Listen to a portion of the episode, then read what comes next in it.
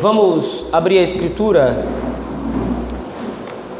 no Evangelho de Mateus,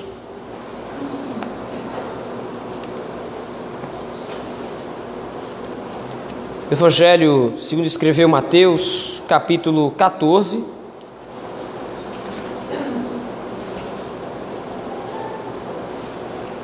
do versículo 13 ao versículo 21.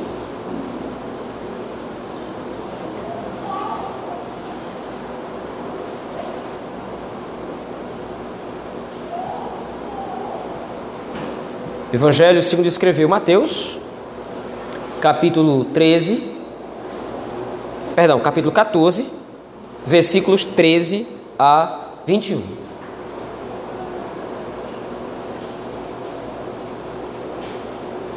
Assim nos diz o texto da palavra do Senhor. Jesus, ouvindo isto, retirou-se dali num barco para um lugar deserto, à parte.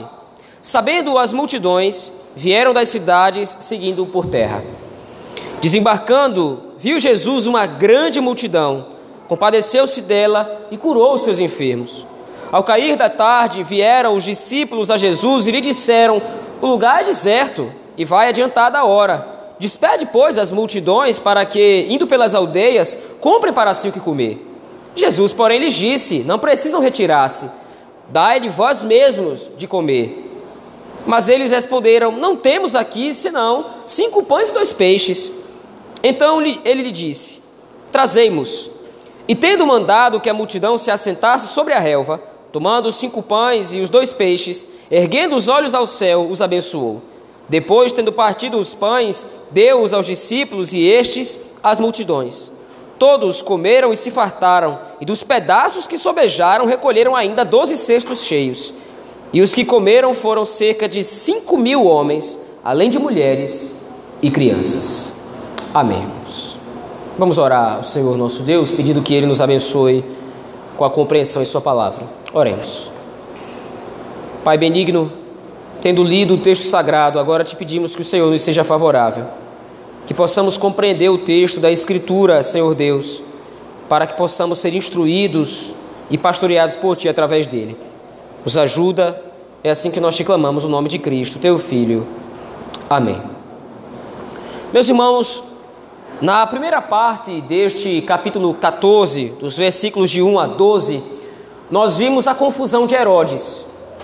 Herodes, tendo testemunhado a fama de Cristo, ao invés de reconhecê-lo como o Messias, isto é, ao invés de fato reconhecer que era Cristo quem estava realizando aquelas obras, sendo Ele o Salvador enviado da parte do Senhor, confunde aqueles sinais com João Batista.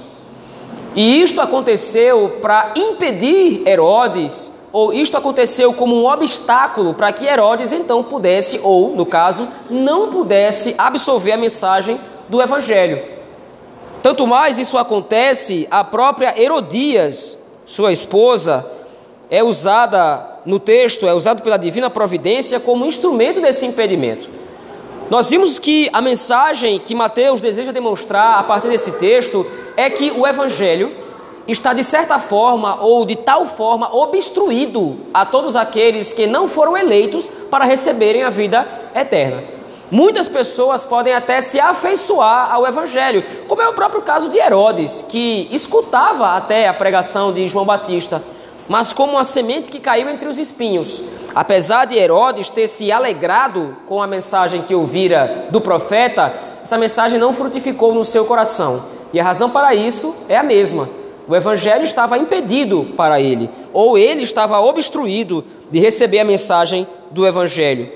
Agora, a partir do versículo 13 até o 21, Mateus continua elaborando as questões sobre a identidade do Messias. E entenda, a preocupação de Mateus agora não é simplesmente com a mensagem do reino em si. Isto ele fez desde o capítulo 11, e especialmente no capítulo 13, através das parábolas. Mas agora, a mensagem de Mateus é: para que alguém receba o Messias, para que alguém possa entrar no reino, precisa entender quem de fato é o Senhor Jesus Cristo.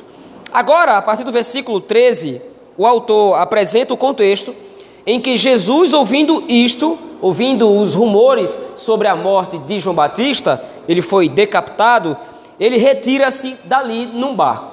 As razões pelas quais Cristo se retira daquela situação ou daquela localidade não são reveladas no texto. Naturalmente, nós podemos inferir que Cristo não estava com medo de Herodes. O ponto é que, diante dessas circunstâncias, o Senhor Jesus Cristo achou por bem sair daquela terra. E isso pode estar ligado ao capítulo 13, no versículo final, ou na parte final, do versículo 53 ao 58, onde é dito que a cidade onde Cristo estava anteriormente era uma cidade que era profundamente incrédula. E agora essa incredulidade foi demonstrada de maneira ainda mais intensa através do próprio Herodes. Então, no meio de toda aquela incredulidade ou falta de fé, o Senhor Jesus Cristo se retira daquela localidade. Entretanto, mesmo o Senhor Jesus Cristo tendo ido para uma outra localidade, indo para um outro local, as multidões o seguem. E agora o Senhor Jesus Cristo vê as multidões e, como diz aí o versículo 14, ele se compadece delas, curando inclusive os seus enfermos. Esse mesmo texto de Mateus capítulo 13, capítulo 14, do 13 ao 21, é relatado em outros evangelhos. Marcos usa uma expressão muito peculiar, já usada inclusive por Mateus anteriormente. Quando Cristo vê as multidões, a narrativa do evangelho de Mateus é que ele se compadece das multidões, porque elas eram como ovelhas que não têm pastor.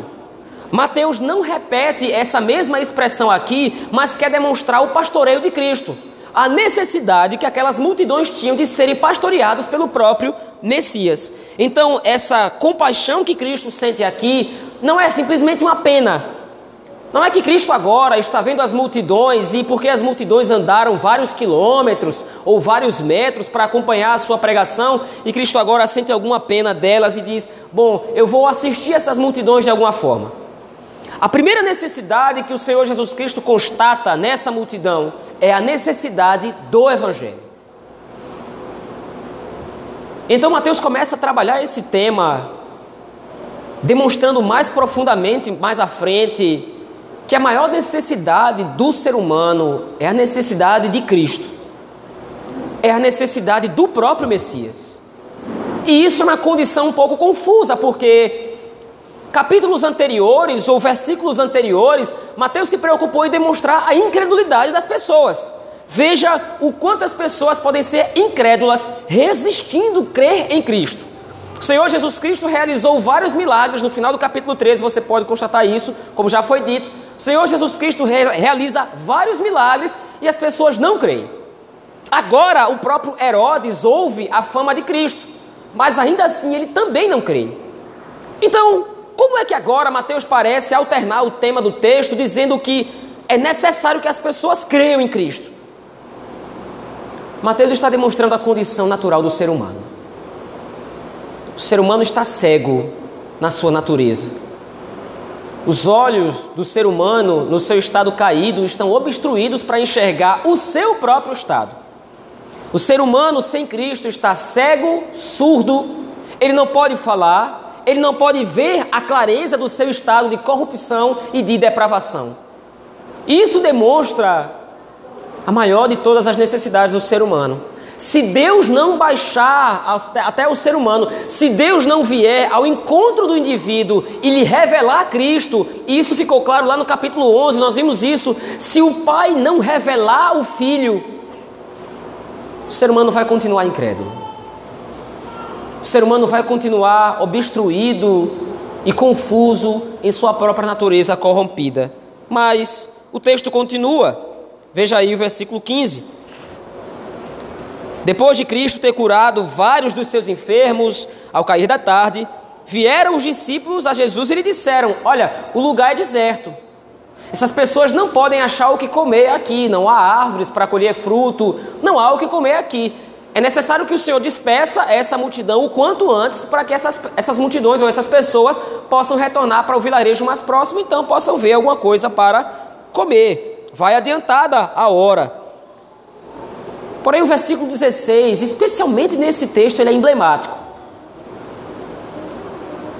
Porque veja, lá no final da narrativa, no versículo 21, é feito o relatório de quantas pessoas estavam naquela ocasião. 5.000 homens, além de mulheres e crianças. Como é que 12 pessoas podem alimentar 5.000? Mas é exatamente isso que Cristo ordena aí no versículo 16. Jesus, porém, lhes disse, é uma adversativa aqui. Não precisam retirar-se, dai-lhe vós mesmos de comer. É claro que o Senhor Jesus Cristo, enquanto Deus, ele já sabia o que faria. Ele sabia que multiplicaria pães e peixes, mas os discípulos não sabiam dessa informação. E mesmo assim Cristo dá essa ordem. As multidões não precisam ir embora, vocês é que têm que alimentar elas. Naturalmente Cristo não estaria falando de pão. Naturalmente Cristo não estava falando de peixe. Se antes Cristo constatou a necessidade que as multidões tinham de reconhecer o Messias, agora Cristo não está ordenando que os discípulos alimentem as multidões simplesmente com pães ou peixes, como vai acontecer daqui a pouco. A ordem de Cristo é que eles alimentem as multidões baseados na verdade do Evangelho. E essa perspectiva aqui em Mateus, ela é muito intensa e muito forte, de acordo com aquilo que Mateus deseja retratar, não somente para as pessoas que estão lendo o seu texto, mas para nós hoje. A igreja do Senhor, como já vimos isso aqui, já temos trabalhado esse ponto, a igreja do Senhor vive num mundo hostil ao Evangelho. As pessoas não vão crer, as pessoas não vão aceitar o Evangelho, exceto os eleitos de Deus. As pessoas vão resistir ao Evangelho e inclusive vão reagir com violência contra o Evangelho e contra a igreja. Não resta muito a fazer. É melhor cruzar os braços. É melhor calar a boca e não testemunhar do Evangelho. E não testemunhar de Cristo. Mas veja qual é a ordem do Senhor para os seus discípulos. Vão vocês e alimentem as multidões. A mesma ordem está sendo agora usada por Mateus para aplicar essa verdade do Evangelho para a igreja. Somos nós quem precisamos alimentar a multidão. Não que o alimento seja nós mesmos ou esteja conosco, mas o alimento nos é dado, Cristo Jesus nos é dado, e é esse alimento que nós precisamos então repartir com as multidões. O imperativo de evangelizar, a ordem de testemunhar do Evangelho consiste em demonstrar Cristo Jesus às pessoas, essa necessidade tão básica que elas não conseguem enxergar. Uma frase geralmente atribuída a Charles Spurgeon diz que, o que é o Evangelho? Perguntam a Charles Spurgeon. Bom, o Evangelho nada mais é do que um mendigo dizendo a outro mendigo onde há pão. É essa mensagem que Mateus demonstra aqui. Nós estávamos perdidos, nós éramos famintos, nós estávamos cegos e Cristo nos iluminou os olhos e Cristo saciou a nossa fome, e agora pesa sobre nós a responsabilidade de transmitir esse mesmo alimento a outros, como Cristo faz em seguida aqui. Veja, a partir do versículo 17. Os discípulos parecem que não entenderam muito bem o que Cristo havia dito.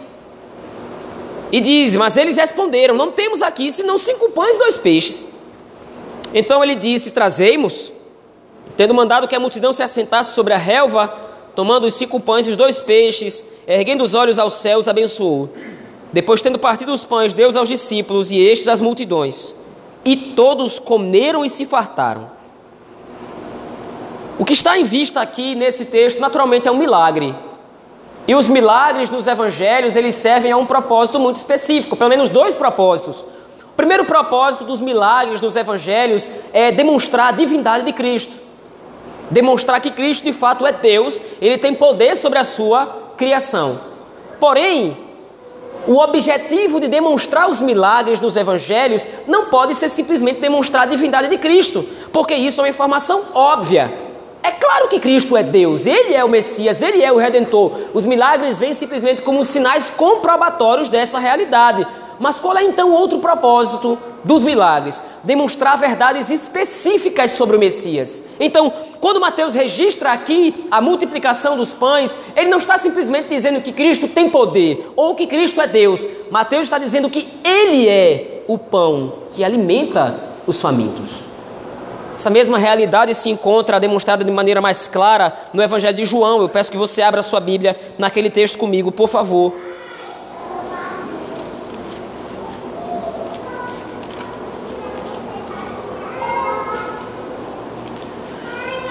Evangelho de João, no capítulo 6, é a narrativa da mesma passagem da multiplicação dos pães. Porém, agora João vai dar uma ênfase especial exatamente nessa temática de Cristo como o alimento espiritual do qual todos têm necessidade. A partir do versículo 22, então, o evangelista descreve assim o texto. No dia seguinte, a multidão que ficara do outro lado do mar notou que ali não havia senão um pequeno barco e que Jesus não embarcara nele com seus discípulos, tendo estes partido sós. Entretanto, outros barquinhos chegaram de Tiberíades, perto do lugar onde comeram pão, tendo o Senhor dado graças. É esse momento que nós estamos vendo lá em Mateus capítulo 14.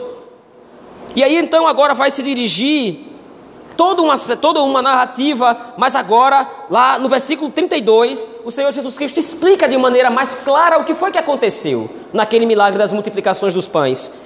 Replicou-lhe Jesus: em verdade vos digo, não foi Moisés quem vos deu o pão do céu. O verdadeiro pão do céu é meu Pai quem vos dá. Porque o pão de Deus é o que desceu do céu e dá vida ao mundo. Então lhe disseram: Senhor, dá-nos sempre desse pão. Declarou-lhe Jesus: eu sou o pão da vida. O que vem a mim jamais terá fome, e o que crê em mim jamais terá sede. Quando Cristo multiplica os pães, Ele não está simplesmente dizendo: vejam, eu tenho poder.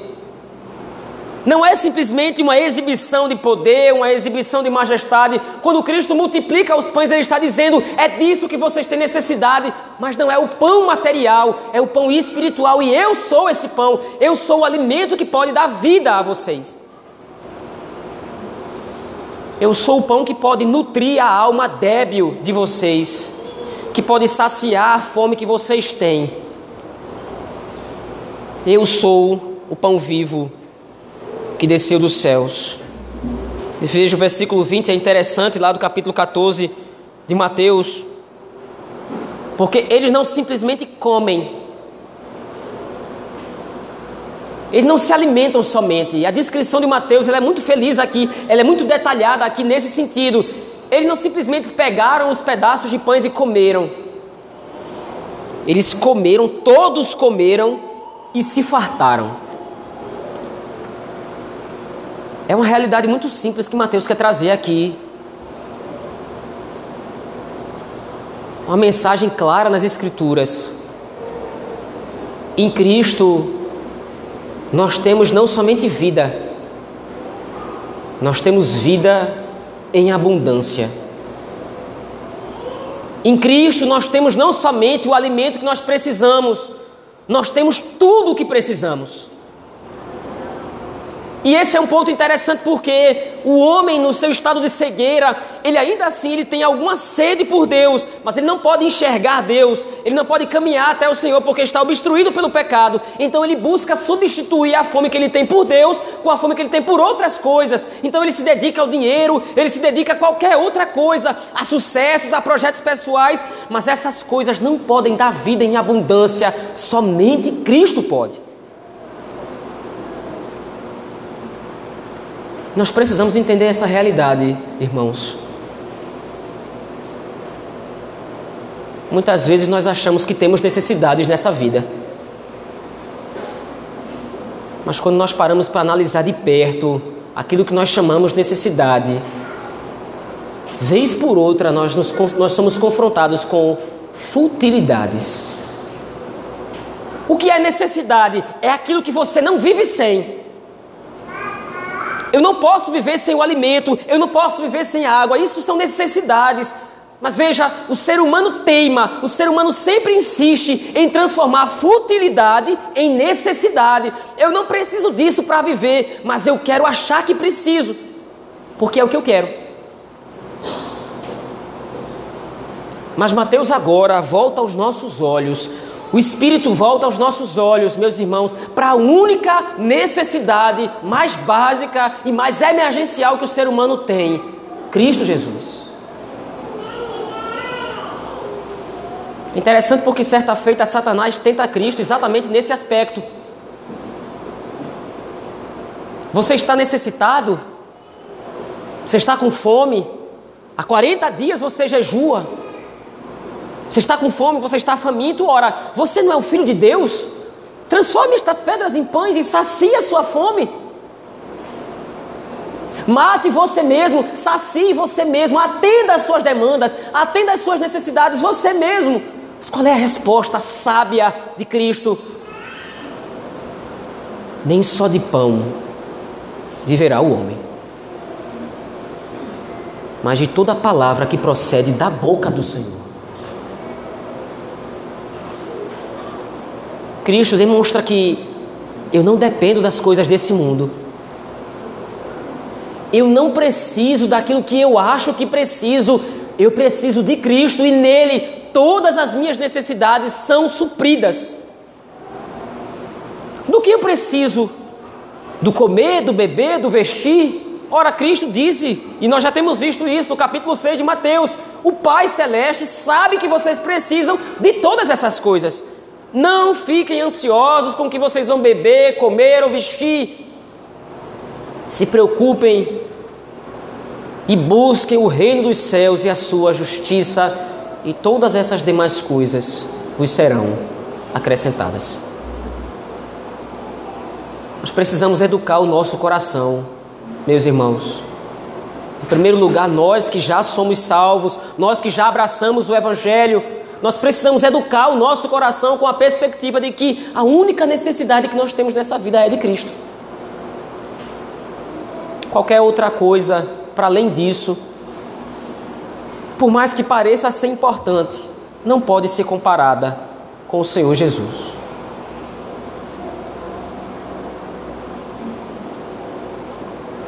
O texto de Mateus, capítulo 14, versículo de 13 a 21,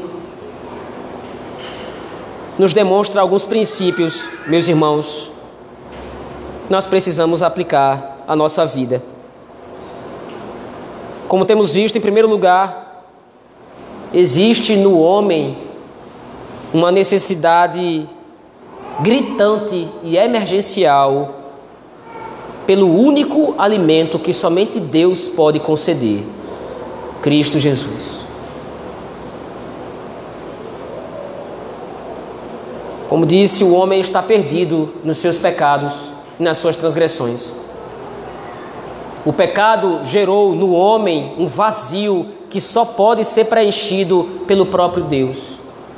Mas o pecado diariamente oferece ao ser humano, nos oferece subterfúgios, alternativas, coisas que nós podemos substituir por Deus.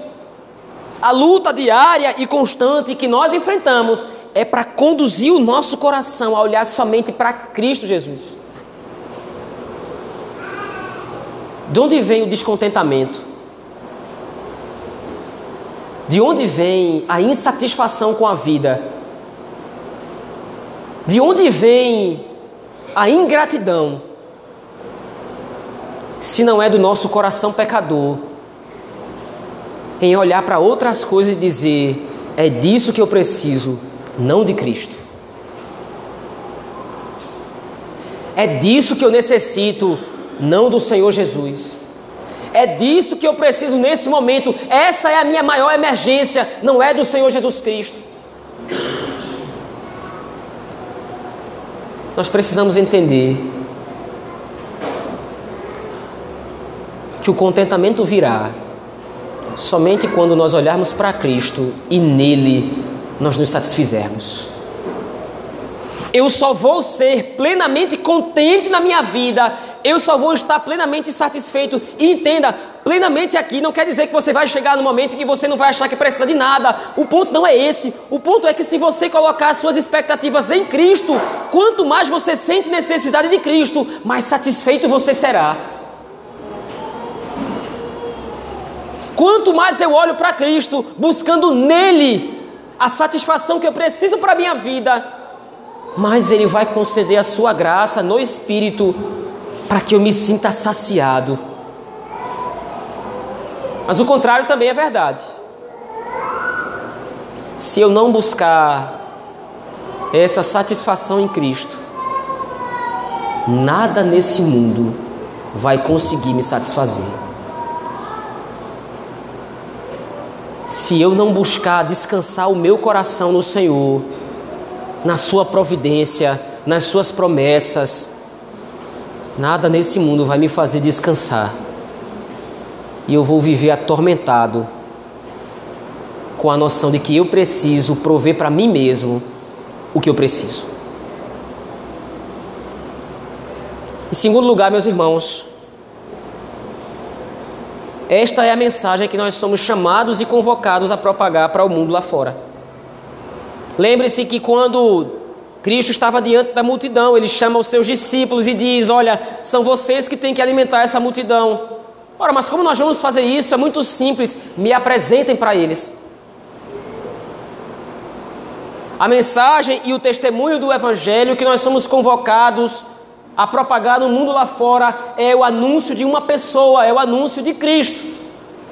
Mesmo que nós soframos a perseguição, mesmo que nós soframos as lutas, as adversidades de sermos filhos de Deus, lutando num mundo caído e depravado, mesmo que isso nos aconteça, entenda, antes de sentir raiva, antes de sentir ódio pelo mundo lá fora que nos persegue, que nos maltrata, entendam, eles estão cegos. Eles são incapazes de ver a própria necessidade que precisam de Cristo. Eles são incapazes de perceber a demanda que eles têm espiritualmente de Cristo Jesus. Por isso nós precisamos ir lá fora e testemunhar as pessoas: você precisa de Cristo. Não, você não precisa de sexo, não, você não precisa de dinheiro, não, você não precisa dessas coisas, você precisa de Cristo Jesus. E é nele que você encontra amparo e refúgio para a sua alma cansada e aflita.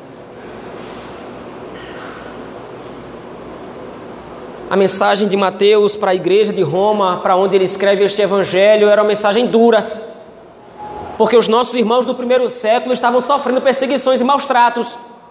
E agora, naturalmente, a tentação de odiar os que nos perseguem estava sempre presente, mas Mateus diz o contrário: não! O Senhor Jesus Cristo nos deixou claramente, nós não devemos odiar quem nos persegue. Mas por que eu não posso odiar? Como posso odiar alguém que faz o que faz? Porque está cego. Não estou dizendo que não haja maldade no coração dos homens, é claro que há. Mas é essa maldade que não deixa ver a necessidade que tem por Cristo.